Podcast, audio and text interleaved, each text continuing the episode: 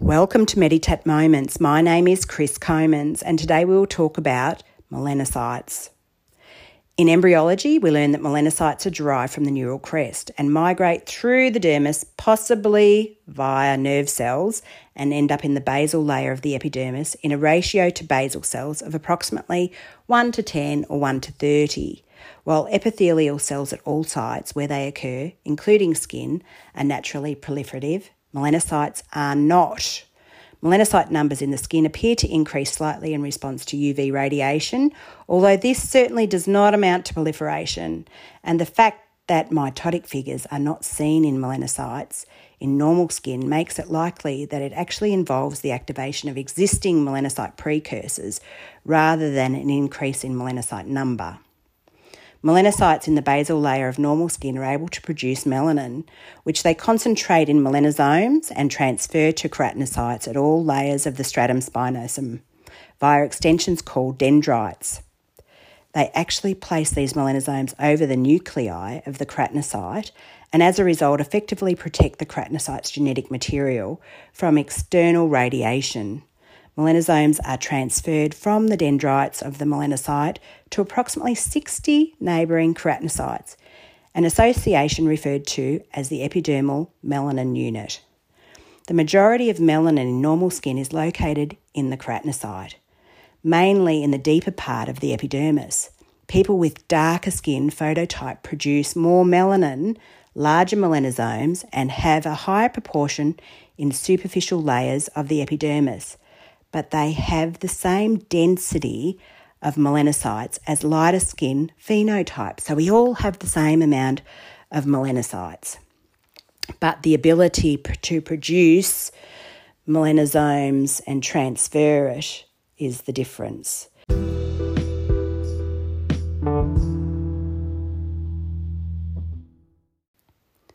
So that brings us to post inflammatory hyperpigmentation. All this talk about melanin, it has to lead us somewhere, and that is to post inflammatory hyperpigmentation.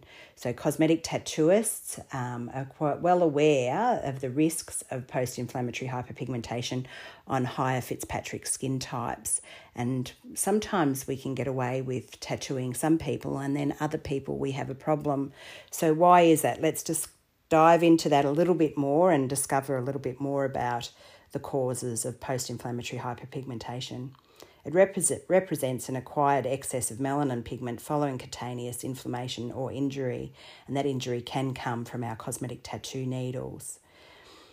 It can occur anywhere on the skin surface, so we know anywhere we touch, you know, this um, darker skin types, or even from Fitzpatrick skin type 3 with a needle, including the mucous membranes, um, that means the lips. That can be the biggest problem for us as cosmetic tattooists. PIH is extremely common and can give and have significant cosmetic and psychological consequences.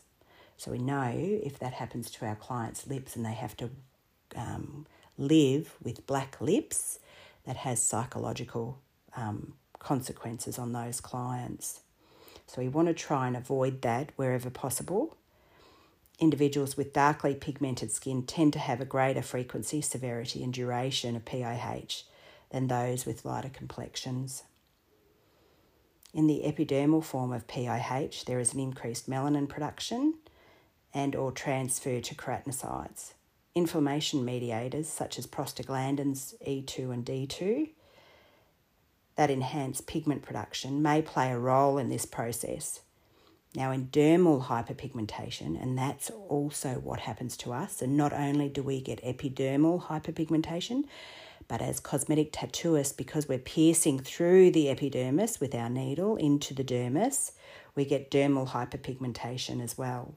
That means the melanin enters or falls into the dermis via the damaged basement membrane that we spoke about earlier, where it is phagocytized by the subsequently um, uh, the macrophages that reside in the dermal um, dermis, and they're called dermal macrophages, and they're often referred to as melanophages. Macrophages may also migrate into the epidermis, so we know that, and they're called Langerhans cells, but the macrophages do go into the epidermis and they phagotize the melanosomes and then return into the dermis. So they've got a full belly of melanosomes, so they've got the pigment in their um, belly, and then they return into the dermis, but we can still see that colour through the epidermis. Melanin within the dermal melanophages tend to persist for long periods of time, years. Clinical features um, asymptomatic hyperpigmentation, macules and patches range in colour either from tan to dark brown, and that's the epidermal melanin, or from grey to blue to grey to brown, and that's in the dermal melanin. So when we see those colours, that's because we've broken that basement membrane and we'll see start seeing those blue colours and the blue colours is because of collagen and we'll, that's called the Tyndall effect and we'll talk about that some other time. So I hope that's helpful for you. So we have those dermal melanophages that like to enter the epidermis and gobble up the melanin and take it back into the dermis. And so we'll see it in those blue and brown colours. But we just need to be really careful when we're tattooing clients with darker skin types. So that trauma is a real problem for, um, especially for lips. So thank you for joining me. My name is Chris Comans. I've really enjoyed bringing this information to you today, and I look forward to talking with you next time.